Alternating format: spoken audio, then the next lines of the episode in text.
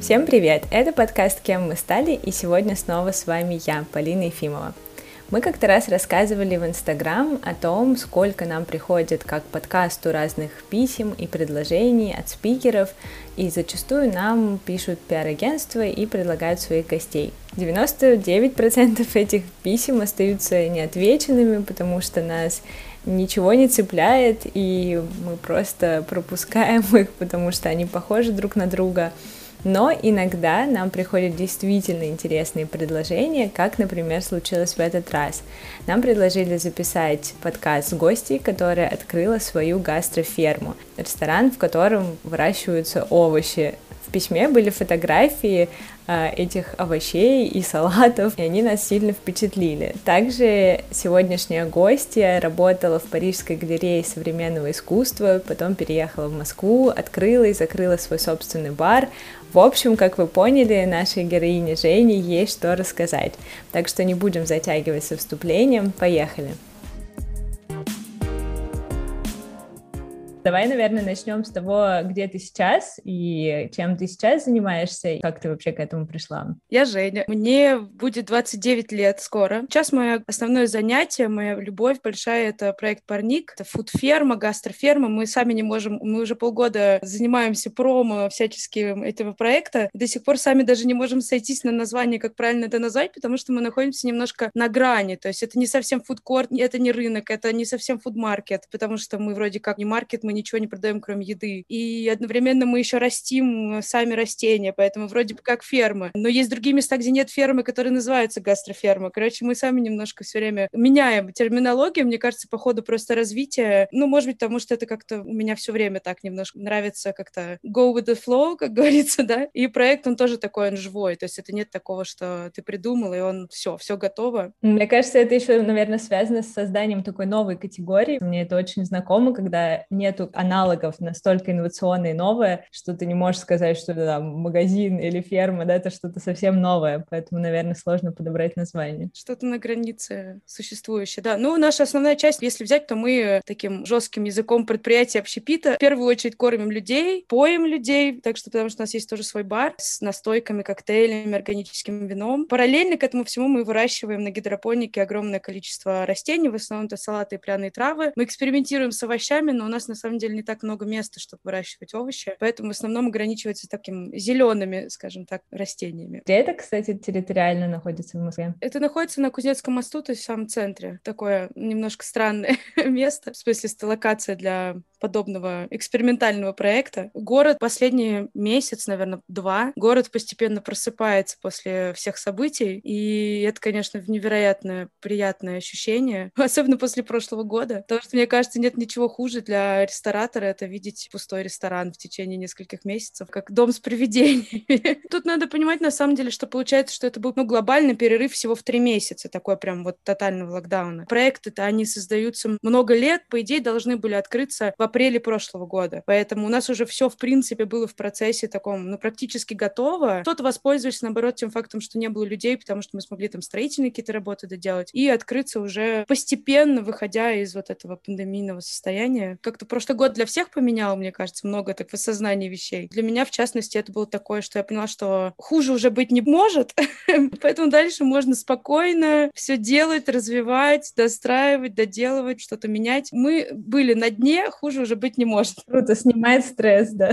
Снимает стресс, да, точно, абсолютно. А как ты заинтересовалась вообще этой темой выращивания растений? Я сама на него еще ищу ответ, но поскольку я в какой-то мере работаю в ресторанной индустрии уже энное количество лет, мне кажется, что я чувствовала все время, что не хватает вот этих продуктов хороших. Во время пандемии у меня было чуть больше времени как раз поездить там на рынок, посмотреть, на что рынки работали, как бы все работало. Поэтому появилось время какое-то поездить на рынке, посмотреть вообще, что есть дополнительно дополнительно. И на самом деле у нас есть огромная нехватка свежих продуктов, в частности, как раз салатов, зелени. Они зимой взлетают вообще до каких-то невероятных цен. В Европе этого нет. Я просто помню всегда у меня в голове вот эти парижские рынки как раз, где ты можешь найти просто все. Большинство из этих вещей выращено во Франции все-таки, да, то есть там есть привозные, конечно, продукты, но как минимум овощи и зелень на рынках, даже не на фермерских, а просто на обычных, это все можно найти, и цена примерно на это все остается одинаковая. Тогда как у нас это скачет, качество, цена, и вот, мне кажется, не первый раз уже об этом говорю, но вот последней каплей для меня было, когда я зашла во вкусвилл и увидела, что петрушка из Ирана, и мне показалось, что как бы, ну, петрушка, это же практически сорная трава, ты ее просто посадила, и она растет. Ну, ладно, зимой нет, но есть теплицы, есть еще куча вещей, почему петрушка из Ирана. И мы думали сначала просто посадить, посадим и вырастет, как пойдет, без особого какого-то технологического подхода. В принципе, потому что, как у всех там на подоконниках тоже растет, почему не попробовать это в ресторане? Я знала уже о технологиях, которые используются как раз для выращивания микрозелени и трав. На кухнях у шефов стоят такие установки, они, ну, не очень сложные, скажем так. А потом получилось, что я, пока я все это искала и изучала, я познакомилась с э, человеком, который зовут Владислав Терехов, и он занимается уже больше 20 лет светодиодами, именно светом светодиодным, и последние пять лет применением светодиодов в выращивании растений. И вот мы с ним совместно уже начали разрабатывать технологию, которая подойдет для ресторанов и не только для промышленного применения.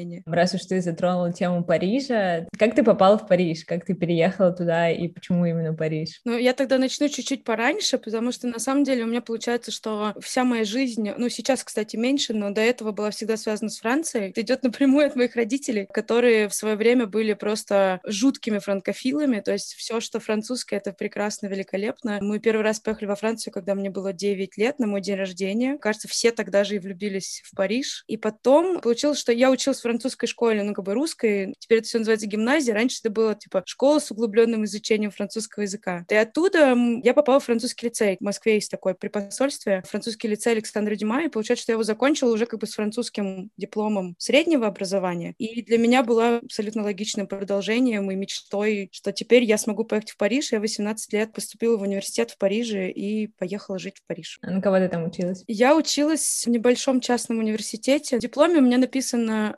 менеджер рынка искусства. Такое вот ни о чем название немножко. Ну, в общем-то, я училась на искусствоведа и плюс на, на арт-бизнес, да, на то, как продавать искусство. Мы ходили по аукционным домам, учились там оценивать мебель, картины, шубы, вино, все, что попадется под руку, потому что в бизнесе искусства есть не только живопись, скульптура и более современные направления. Там есть все, от каких-то жутких кукол древних, как будто из фильмов ужасов, машины, вино, шубы, реально были шубы, я помню до сих пор, плакаты, какая-то техника, это может быть вообще все что угодно. Мы, получается, изучали, ну, как бы классическую историю искусства и более точечно всякие разные направления всего, что продается. Я увлекалась керамикой, я и увлекаюсь до сих пор, занялась именно гончарным делом. Я изучала именно, я работала с экспертом по керамике, и вместе с ним э, он меня учил, как там отличать различные предметы друг от друга. Мне кажется, пиком моей этой недолгой карьеры было то, что мы продавали две вещи, очень известные. Молочник из сервиза, который принадлежал Марии Антуанетте, и второе — это две огромные вазы, которые Наполеон заказал для своего брата. Это, на самом деле, очень тяжелая работа, очень скрупулезная. Ты большую часть времени проводишь либо в библиотеке, в архиве, либо у кого-то дома, переписывая переписывая сотни и тысячи никому теперь уже не нужных блюдечек, тарелочек, чашечек, потому что рынок древний... Есть рынок древней керамики, типа китайского фарфора, это многомиллионная индустрия, миллиардная, а есть рынок антикварной европейской керамики, которая сейчас, ну, вообще абсолютно не в моде, и это покупают бабушки у бабушек, и эти вот аукционы очень такие достаточно грустные,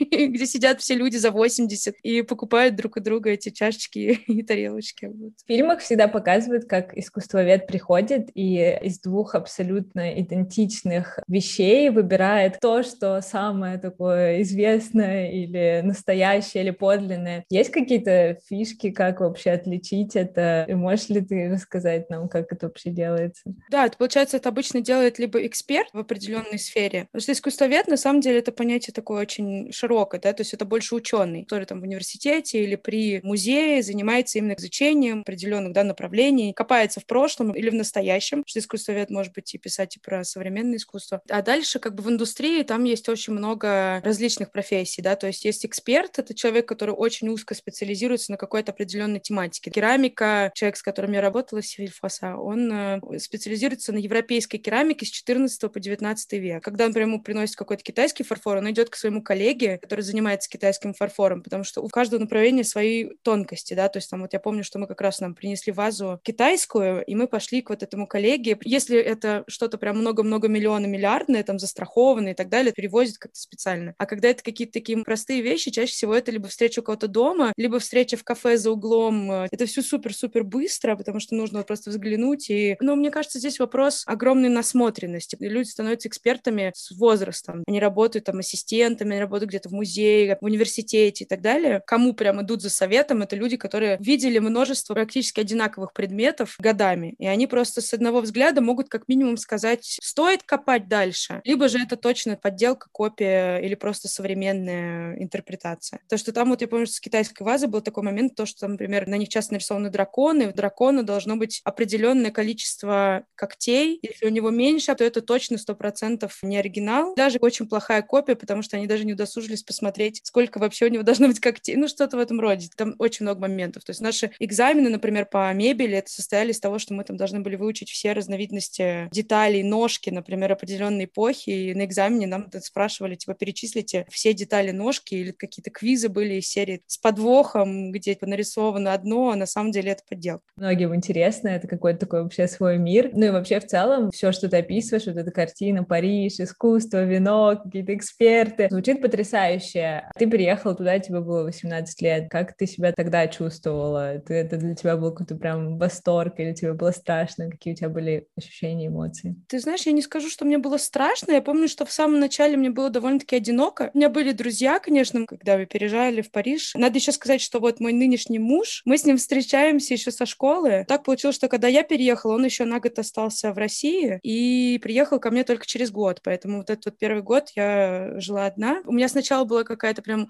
жуткая ностальгия по России первый год. Я все время слушала какие-то песни, причем до смешного. У меня была любимая песня, песня Шафутинского «Москвичка». И тем, кто встретится ей улочкою узкою, не догадаться, здесь у всех свои дела.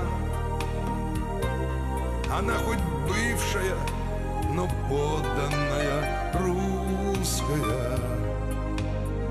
Она такая же москвичка, как была не было интернета первый месяц, поэтому мне было реально так, знаешь, типа я сидела дома и читала книжки и слушала музыку. Потом, естественно, я достаточно быстро познакомилась э, со своей прям очень-очень близкой подругой, которая француженка, она из Марселя, и мы с ней потом уже как бы не разлей вода стали путешествовать. Было очень весело. Как бы Париж, когда тебе 18-20, это, это прекрасное место. Я знаю, что многие к Парижу относятся очень скептически. Мне кажется, все люди, с кем я общалась когда-либо, они делятся на людей, которые очень любят Париж или ненавидят Париж. Нет вот такой категории, типа, ну да, нормальный город, в принципе, я бы там не жил, но люблю туда ездить. Все либо, о боже, я обожаю, это самое прекрасное место на земле, либо это ужасно, там грязно, там все злые, французы ужасные, ну, парижане ужасные, я туда никогда не вернусь. Но мне кажется, он просто, в отличие от многих таких более космополитных городов, типа Лондона, он очень самобытный, то есть у него есть свой ритм жизни, есть свои правила, да, то есть у парижан реально есть свой распорядок. Что делает типичный парижанин? Типичные парижане очень любят ходить по по кафе, это правда. Типичные парижане очень любят жаловаться на жизнь, вообще на все, что происходит вокруг них, но при этом ничего не делают, чтобы это поменять. Но мне кажется, французы в целом очень любят еду. Такой любви к еде, как в Франции, где люди просто... Ну, вот эти шутки в кино всегда, что французы сидят за столом и говорят про еду, которую они будут готовить завтра, это реально так. Это вот я последний раз была у подруги в Марселе как раз. Я в какой-то момент просто прервала разговор, я им говорю, вот вас всех за это люблю, потому что вы уже, причем там родители были, мои ровесники, их родители, помладше младше, кто-то дети, и они сидели и минут 20 обсуждали разницу между, есть такое блюдо, андует. Это очень своеобразное блюдо, которое делается из субпродуктов, такая как сосиска. Оно есть в Лионе, в Марселе, на севере, и вот они обсуждали 20 минут о том, какая андует лучше, леонская или марсельская. Я потом реально, я в какой-то момент их прерываю, говорю, вот я за это вас люблю. Ну, наверное, у итальянцев тоже такое есть, какая-то любовь к жизни, ну, с таким каким-то легким налетом снобизма, но который не мешает им как бы хорошо жить. И мне, конечно, это все там очень импонировало. Париж, он как бы прекрасен тем, что там всегда все одинаково. То есть ты туда можешь приехать через несколько лет, и там твое любимое кафе,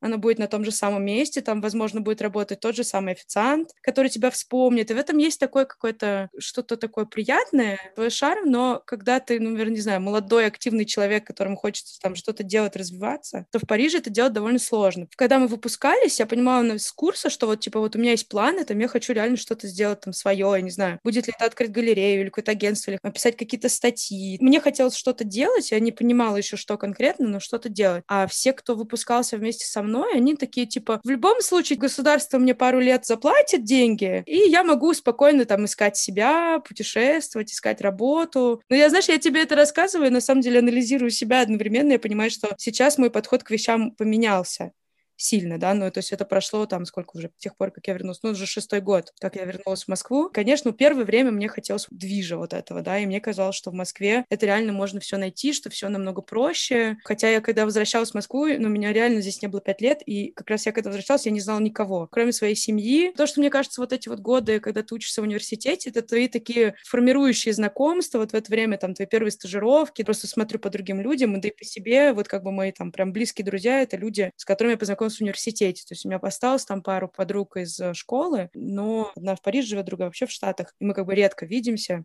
очень. А с э, вот теми друзьями, которые у меня остались с университета, там, с первой работы, любимой и так далее, да, они мне очень близки. И поэтому, когда я вернулась в Москву, у меня было такое, знаешь, как будто это прям начинание всего с нуля в плане знакомств, в плане дружеских встреч и так далее. Ты все-таки не сразу, да, после того, как закончила университет, переехала в Москву, ты все-таки работала и в Париже, да, и в арт-галерее. Расскажи немножечко про то вообще, чем занимается арт-менеджер в галерее. Мне кажется, это тоже так звучит очень так по-киношному, так, так красиво. Для многих, наверное, это мечта, которая не всегда может сбыться из-за того, что мы думаем, что это не даст нам денег, да, или это будет слишком сложно. Но вот ты именно этим и занималась, да, то есть ты работала арт-менеджером в галерее в Париже и занималась современным искусством. Расскажи немножко про это. Получилось такое, что в какой-то момент я немного переклинила. На самом деле деле, опять же, вообще такое стечение обстоятельств, ну, наверное, какое-то саморазвитие и плюс стечение обстоятельств. Просто было так выставлен университет специально, что мы параллельно как бы работали и учились. У нас не было такого, что у нас прям пары целыми днями, у нас было два дня буквально пары, остальное все время мы могли part-time работать. И вот после вот этой моей работы с экспертом по керамике я пыталась устроиться в галерею, которая занимается именно антикварной керамикой. И там оказался вот этот самый человек, которого все прям боготворят, он оказался таким противным мужиком. И я пришла к нему на собеседование просто с уверенностью, что меня идеальный профиль, он должен просто меня взять, и все будет супер. Ну, короче, на интервью, в общем, я поняла, что мне точно не светит. И я начала искать другие опции, ну и параллельно всегда интересовалась современным искусством, но так больше для себя. Я не думала, что можно заниматься как-то прям профессионально первое время. И я устроилась работать на ФИАК. Есть такая ярмарка современного искусства в Париже, самая крупная. Переводится как Международная ярмарка современного искусства. И там у меня просто все поменялось в моей голове. Я поняла, что работать с э, живыми художниками — это безумно безумно круто.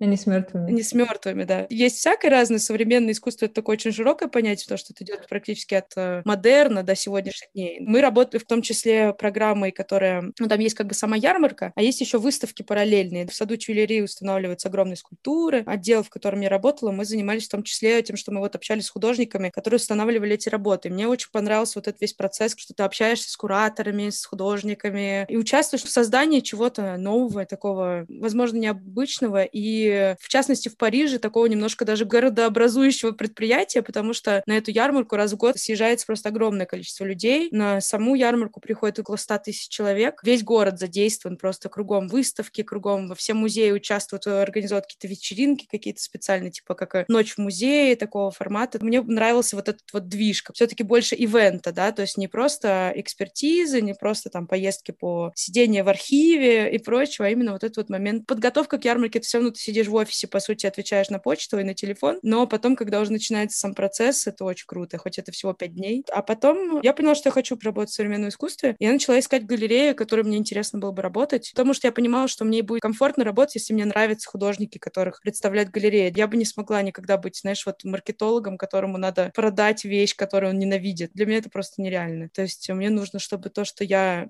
продвигаю то, о чем я рассказываю, мне реально нравилось. Таким образом, я нашла небольшую галерею, ну, то есть на данный момент она уже так расширилась, стала более важной. На тот момент он сам только начинал, галерея было всего 4 года. Галерея называется School Gallery в Париже, ну, School Gallery.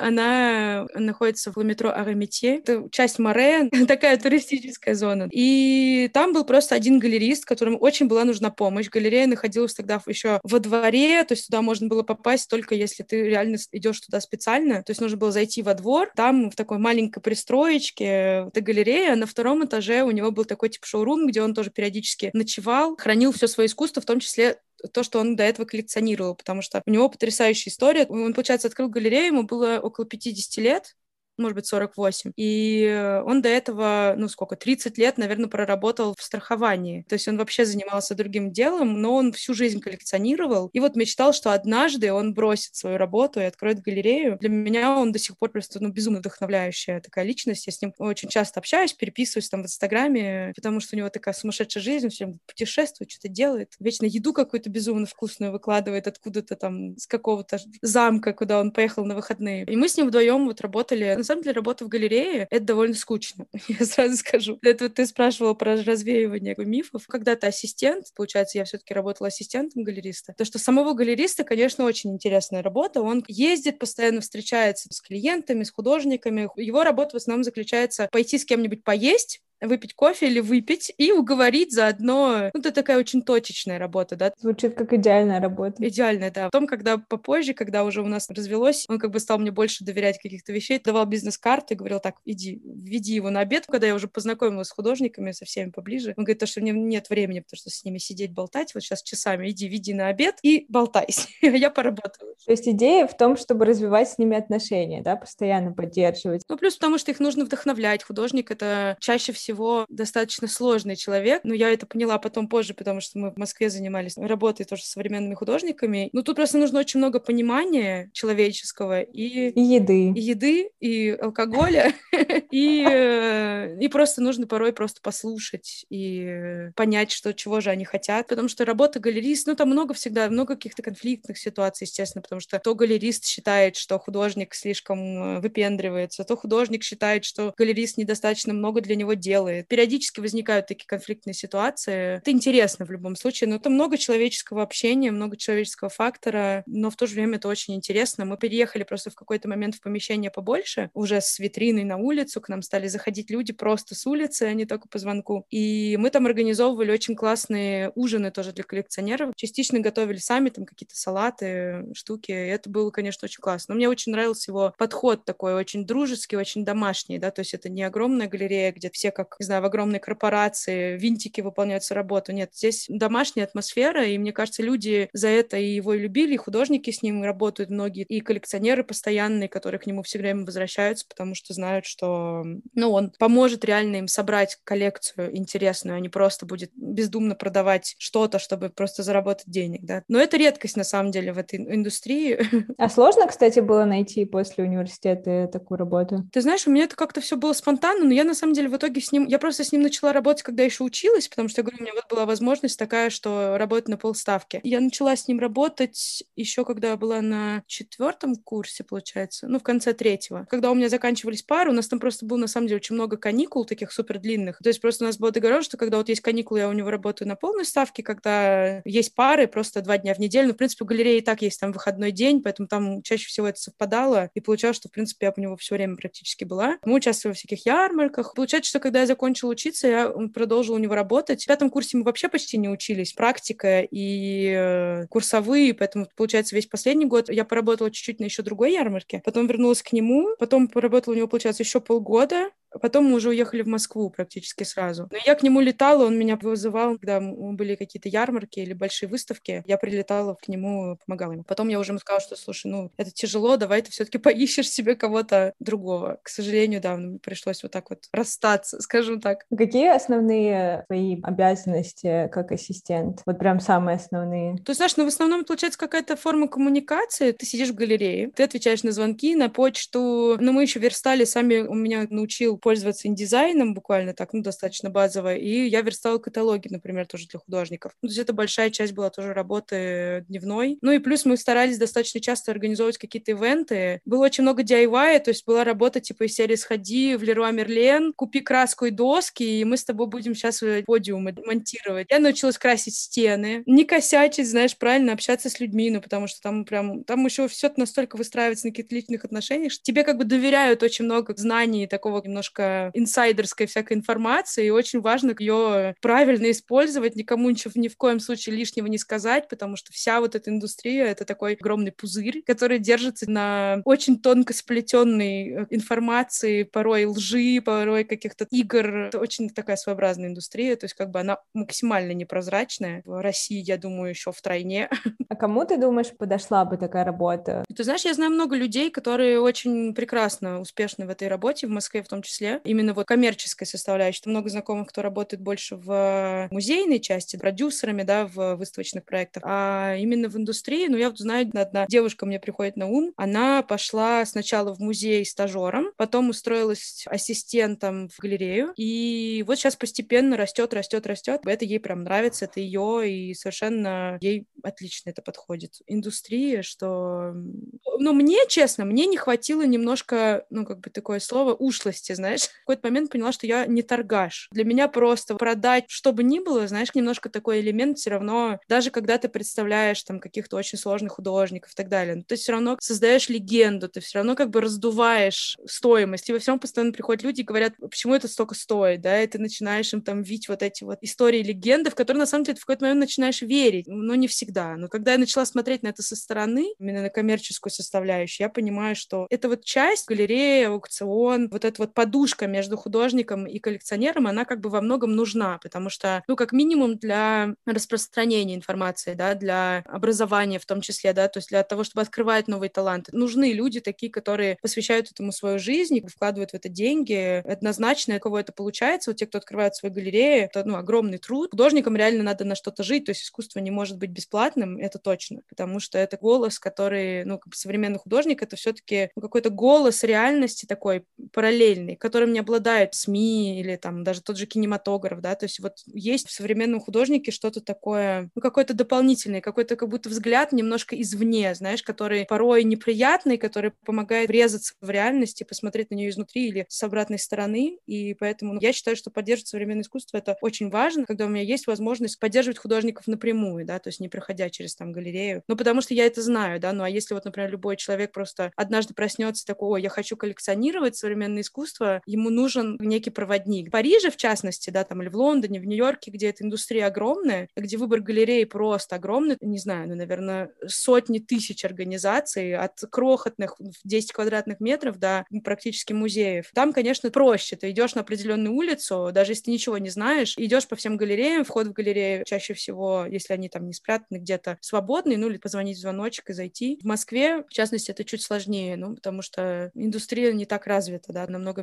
меньшее количество галерей, меньшее количество институций, ну, то есть это только начинает формироваться. Ну, интересно, что ты сказала, что на самом деле отчасти твоя работа состояла в том, чтобы продавать, да, в итоге, in the end of the day, да, то есть всего того, что ты перечислила, есть составляющая продаж. На самом деле я понимаю, насколько это сложно. Интересно очень рассказала, на самом деле, про эту индустрию, и продолжим к тому, что ты вернулась в Москву. Какие у тебя были вообще мысли, когда ты возвращалась? Был ли у тебя какой-то план или, или нет? Нет, у меня не было никакого плана. Мы, на самом деле, возвращались вместе с мужем, поженились как раз перед тем, как вернуться в Москву. Мне нравится довольно-таки часто переезжать, хотя я давно этого не делала в последнее время. Но мне казалось, что вот мне хватит Парижа на какое-то время. Это был великолепный город, когда тебе совсем мало лет, и ты познаешь мир, и это прекрасно и весело. Но мне как-то хотелось, мне кажется, вернуться домой. Родился совсем младший брат. У меня было ощущение, что я как-то упускаю боевой своей жизни тоже, в том числе, будучи далеко. И мы приехали изначально, потому что мужа, он учился на франко-русское право, и ему нужно было пройти стажировку в Москве. И то есть это была такая история. Вернемся на годик, посмотрим. У моих родителей на тот момент был уже ресторан. Буду работать в ресторане, как бы попробую, почему нет. Может быть, параллельно смогу делать какие-то свои проекты. Там я какой-то первый первое время, да, там, не знаю, мне там из Парижа приезжали коллекционеры, я им там туры водила по городу, как раз начала просто знакомиться там с местной индустрией искусства, с художниками, через знакомых просто активно такой минглинг, как бы ходить на всякие выставки и прочее. Плана не было вообще никакого, на самом деле, да, просто помогала родителям с рестораном, не работала особо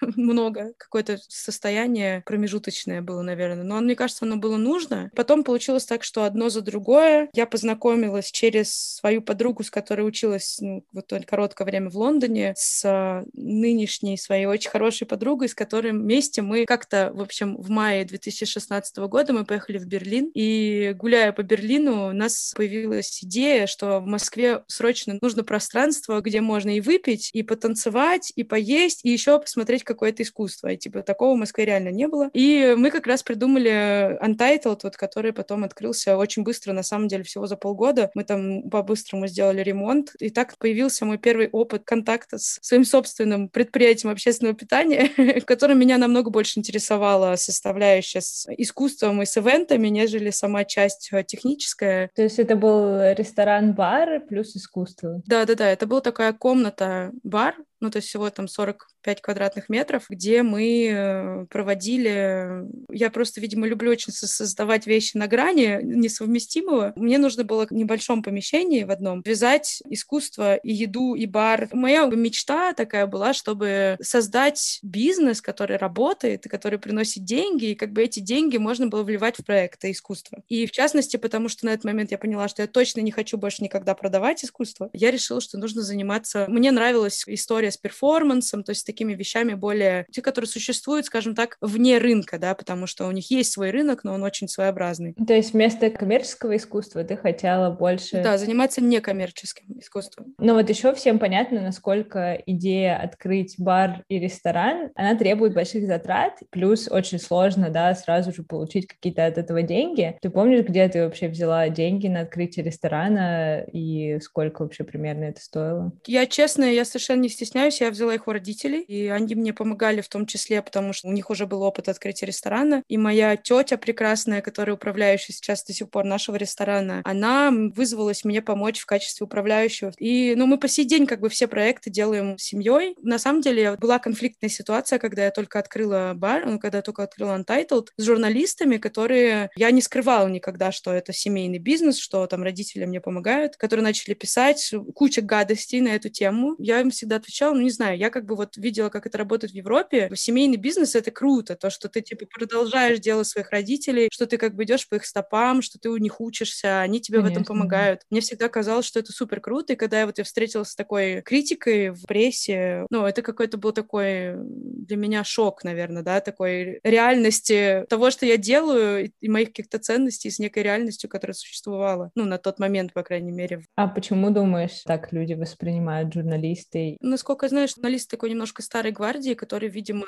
ну, не знаю, мы, наверное, первое поколение, можно сказать, потомственных чего-либо, да, потому что во многом наши родители — это как бы первое поколение людей, которые что-то сделали сами, построили какой-то бизнес. И мы, наверное, первое поколение тех, кто может сказать, что вот они зачем-то пошли, потому что до этого был такой жесткий разрыв с переходом, видимо, с советского времени как бы в современную Россию, и, наверное, у многих осталось еще вот это вот что, типа, ты либо сделал все сам, либо ты такой плохой. Есть такая идея, мне тоже так кажется, и многие от этого страдают, просто потому что не могут принять помощь, да, и мне кажется, это очень здорово, то, что у тебя не было вот этих страданий, и ты понимаешь, что это абсолютно нормально, что это, наоборот, круто делать вместе, и вот этот семейный бизнес, мне кажется, да, здесь в Европе это, наоборот, какая-то такая вот теплая атмосфера, да, когда люди собираются и делают что-то вместе, это потрясающе, круто. Да, но я просто вижу, это вот даже вот получилось так, что Untitled уже сейчас закрылся. А почему? Расскажи вот эту историю. Слушай, ну мы на самом деле делали, получается, вот начали это с моей подругой Ксенией, которая теперь работает суперпродюсером в большой институции э, художественной, и с э, ныне моим очень хорошим другом, с которым мы тогда познакомились случайно, Юра Юркин, который тоже работает в гараже, и сейчас тоже развивает свой там личный проект, связанный с искусством. Получилось, знаешь, это какая-то была такая встреча креативных идей, которые вот нужно было выразить, да, то есть у нас такой немножко, ну, изначально, наверное, был не совсем правильный подход к проекту в плане того, что он был недостаточно бизнес-ориентированный, структурированным, не было какого-то там бизнес-плана, суперстратегии. Нам вот хотелось высказаться, да, то есть у нас были вот эти идеи совместить искусство и еду, и есть такое понятие эстетика взаимодействия в искусстве в современном. Это когда, скажем так, зритель вовлечен в процесс, да, то есть это не просто он приходит и смотрит картины, скульптуры или даже перформанс со стороны, а он напрямую участвует, да, и нам бы хотелось развить это как раз через концепцию трапезы, да, то есть трапеза, момент, когда все люди собираются за одним столом в той или иной форме и что-то обсуждают, дает какой-то старт какому-то диалогу, какой-то идее. И мы начали это развивать. Вот с Ксенией в самым первым проектом мы сделали футуристический ужин, то есть мы взяли там манифест 20-х годов и э, сделали кучу несъедобной еды, невкусной еды, потому что там был весь смысл в том, что еда — это должна заставлять тебя думать, а не просто тупо насыщать твои чувства. А какую невкусную еду вы там предлагали? Интересно. Ну, у нас там была еда космонавтов, какие-то желе с мизимом. Художник есть такой Илья Федотов Федоров. Он сейчас достаточно более-менее известный стал. Тогда он как бы так только развивался. И э, он все делает вокруг живой природы, животных, там, растений, какой-то синергии между ними. И вот он решил сделать еду, которую могли бы есть пчелы. Это еда для людей, сделанная из продуктов, которые могут есть пчелы. То есть там были только определенные цветы, клевер. Я сейчас не вспомню конкретно, но люди это ели. Там было, в общем, очень много было всего. Там была, я не знаю, карамель с пыльцой, ну, всяческие такие всякие странные штуки. Ну, то есть это момент такого, ну, сейчас появилось тоже, опять же, очень много мест с гастротеатрами, да, то есть где люди приходят не просто поесть, там сейчас, например, ну, из таких прям крупных проектов, это ресторан «Красота», где вообще только момент, там такая комната сделана из экранов. Я не была, к сожалению, потому что это очень дорого. История про то, что идет история России, она преображается, и это все в еде отражается и так далее. Ну, то есть сейчас таких заведений стало появляться больше, но мы это делали, ну, они делают это все-таки больше таким, опять же, коммерческим подходом, каким-то, ну, ориентиром на развлекательный, да, контент, тогда как мы хотели именно делать современное искусство, то есть порой не очень приятное, не очень э, понятное. То есть мы делали, там, не знаю, украинский ужин в самый разгар там всех этих конфликтных историй, где как раз мы хотели как бы типа перебороть конфликтное состояние и как бы выйти на диалог, да, в другом поле. Мы были открыты два с половиной года, за это время мы сделали 17 ужинов. Ну, каждый ужин — это как практически целая выставка, да, то есть это кураторское высказывание, это огромное количество там работы, работы с художниками. Мы что-то делали сами, на какие-то проекты привлекали художников, художников максимально актуальных. Ваня Горшков, например, из Воронежа, очень классный художник, который сейчас получил там огромное количество всяческих премий. И мне кажется, что мы просто так много вложили лично себя то есть мы построили в итоге весь проект на самих себя. То есть мы там были почти каждый день, мы общались с всеми гостями, мы всех встречали, провожали, до 8 утра тусили, если надо. Это было безумно весело. Также сильно насыщало, как мне кажется. Коммерческий проект обычно ты начинаешь вот так, а потом постепенно. Почему очень часто говорят, ой, ресторан потерял частичку своей души? Ну, потому что, к сожалению, со временем ты приходишь к тому, что ты начинаешь нанимать людей, делегировать, потому что ты идешь дальше, тебе хочется заниматься заниматься чем-то другим, но нужно, чтобы бизнес работал. А тут, получается, у нас даже не было такой возможности это сделать, и все было построено на нас, и мне кажется, мы так безумно устали, куда же теперь мы будем ходить, это же наше место силы, а нам просто хотелось, чтобы они все ушли и пойти домой, и зарыться под одеяло, и месяц тут не вылезать. В общем-то, что я и сделала, когда мы закрыли. Ну да, звучит как такой проект больше для души, да, чем бизнес, на котором ты заработаешь миллионы. Точно, абсолютно, да. Ну тут как минимум, то изначально, я говорю, было сделано сделано немного ошибок. То есть мы в основном заработали в итоге на вечеринках. Мы делали огромные вечеринки, тоже такие немного странноватые, на них приходило много людей. Но дело в том, что у нас помещение было слишком маленькое, барная стойка была слишком маленькая, и все пытались найти, как бы нам еще добавить хотя бы одну комнату. Мы уже смотрели все помещения вокруг, думали там, не знаю, снять помещение соседнее, чтобы там вырезать туда дверь, или построить лестницу на второй этаж, и как-то все никак не получалось, потому что вверху там вообще оказались какие-то госструктуры, потому что это было на Петровке, ну и мы сейчас тоже на Кузнецком мосту, у нас тоже там все окружено госструктурами. Как-то все это не получалось, не получалось, потом мы как-то закрылись. Перед закрытием был, наоборот, такой мандраж, а как же, как же сейчас это все закроется, ну, где-то за месяц до. Я начала, наоборот, очень активно искать какое-то другое помещение, чтобы мы переехали. Была такая огромная уже наработанная аудитория. Работа в два с половиной года, я понимала, что не так, я поняла, как это улучшить, сделать более закрытое пространство, наоборот, снять какую-нибудь там, типа, квартиру на втором этаже, ну, чтобы людям было еще комфортнее, как бы они в итоге тратили больше денег, потому что все хорошо хорошо обустроен, там несколько баров, нормальный офис, а не три с половиной квадратных метра, где ты сидишь вот так за компом, и на тебя сверху падает пиво. Я нашла помещение, причем вообще в соседнем доме, и тут начались, знаешь, какие-то вот знаки. Практически подписала договор аренды, но в этом доме случается пожар, и я стою просто на улице, а мы, получается, были в соседнем доме. Была у, у нашего бара, и смотрю просто через дорогу, как едет пожарная машина, я смотрю на дом и понимаю, нет, это вот это уже точно какой-то там знак, там деревянные перекрытия, если там случился пожар, и если также случится пожар, когда у меня там будет 100 человек, то это будет совсем кошмар. А потом мы уже все закрылись, и я поехала на дачу и поняла, что нет. И сколько времени у тебя заняло на то, чтобы восстановить силы, понять, куда ты хочешь двигаться дальше, чем хочешь заниматься? Ты знаешь, ну у нас получилось так, что, наверное, ну, месяц точно я лежала дома из серии и смотрела сериалы, а потом э, получилось, что у нас вот в кафе Мишель начались какие-то изменения, у нас ушел э, управляющий. Кафе твоих родителей? Это вот как родители, да. Потому что сейчас я параллельно как бы занимаюсь им и парником. У нас ушел управляющий, а вот как раз моя тетя, которая мне помогала в баре, она, получается, освободилась и собиралась вернуться управлять рестораном. Плюс мы еще открыли банкетный зал, и получилось, что он как бы, ну, такой workload очень сильно увеличился. Она пришла, и мы начали просто перелопачивать все, все, все, что было в ресторане не так, пересматривать там винную карту, меню. Ну, я на какое-то время, получается, полгода занималась исключительно этим. То есть какой-то, мне кажется, научившись на ошибках своего бизнеса, я поняла, что как бы можно улучшить. Ну и плюс это время все-таки больше именно углубилась уже в общепит в наш великолепный. Стала больше понимать в трендах, которые существуют в индустрии и так далее. И получается, ну, фокус больше перешел на ресторанную для меня часть. В 2019 году ресторану было 10 лет, и я как бы занималась организацией огромного праздника. Мы сделали иммерсивное шоу с актерами, я сшила сама костюмы, мы все это задекорировали, сделали такой, как сон в летнюю ночь, то есть все там живыми растениями украсили, выносили блюда, там, знаешь, рыба с выносом, я это называю, поросята в яблоках и там всяческое такое. И меня это, на самом деле, мне кажется, включило обратно. Я отдохнула, и вот этот вот момент того, что мне надо было организовать этот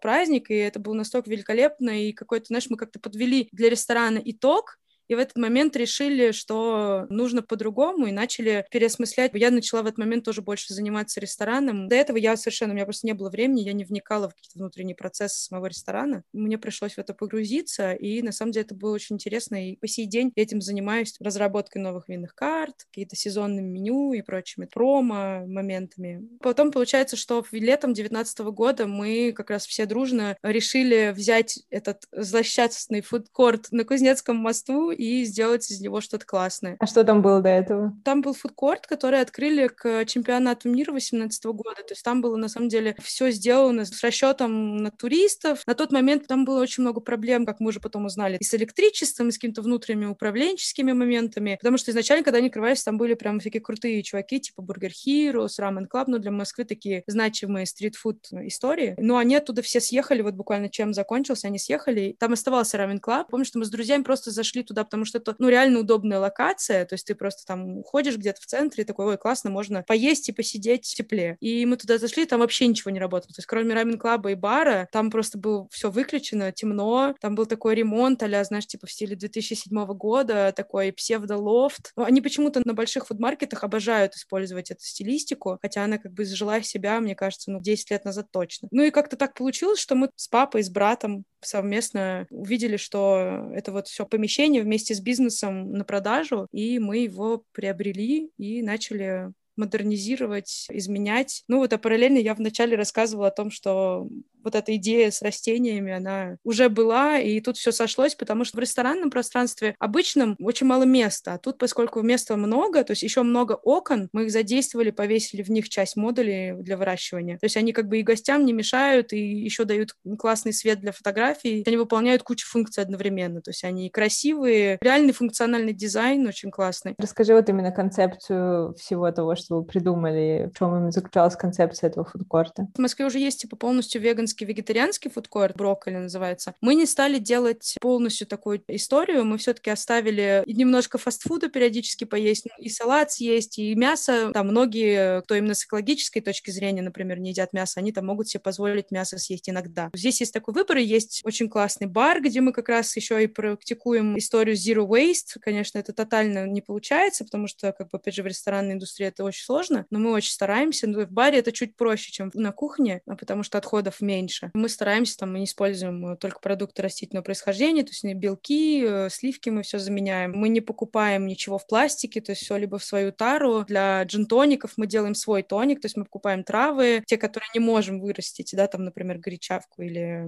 лимонграсс, полынь и прочее. Варим сироп и потом газируем сами с помощью э, аппарата такого у которого тоже баллон перезаполняемый. То есть такая немножко зацикленное производство. У нас еще есть дегидратор и фрукты из настоек. Из них потом можно делать пастилу, конфеты и всякие такие штуки. То есть получается максимально такое безотходное производство. Получается, что сейчас часть проектов наши, а часть проектов — это резиденты, которые мы сдаем в аренду. То есть получается, что это фудкорт, где часть проектов вы сами, да, какие-то рестораны и идеи воплощаете, и некоторые из них кто-то приходит и там устраивает свой бизнес. Ну да, получается, что мы просто подобрали подобрали тех людей, с которыми нам комфортно работать. У нас есть две точки полностью веганские, остальные ребята делают такую, есть у всех вегетарианские, веганские опции, но и другое тоже. А мы сами делаем как раз салат-бар, где мы готовим все только из салатов, которые выращены прямо на месте. И бар, который вот про который я поподробнее рассказала, тоже называется парник. Для меня как флагман немножко всего проекта существует. То есть там все идеи, они как бы доведены до идеала более-менее, да, насколько это возможно. В других резидентов мы стараемся. По крайней мере, мы стали уже сдавать все стекло и весь картон. Мы еще пока не дошли до того, чтобы привести их к тому, чтобы они покупали все в свою тару, но я думаю, что мы постепенно к этому придем тоже. Потому что, в принципе, большинство закупается на рынке, а не у поставщиков, поэтому, по сути, вот как мы сделали, завести себе пару ящиков, приезжать и просто в них грузить, вместо того, чтобы грузить там в пакеты картонные коробки, это как бы вполне, на самом деле, не так уж сложно. Есть свой бизнес, а есть чужой бизнес. Честно об этом говорю, потому что это как есть, да. Вообще вся эко-история в ресторанах — это такой work in прогресс. То есть как бы здесь просто некоторым вопросам, например, нет просто еще решений, да, для других вопросов есть решения, но они очень дорогостоящие или требуют огромного количества дополнительной работы, тогда как человек и так работает 12 часов, и оставаться там еще час, чтобы заниматься там разбором мусора или еще чего-то, ну, он просто не будет. Потрясающая инициатива, то, что вы вообще это делаете, движется в эту сторону, это уже, мне кажется, прекрасно, то, что люди могут доверять команде, которая заботится об этом в целом и делает максимально то, что может, мне кажется, это уже огромный шаг вперед. Я надеюсь, тоже.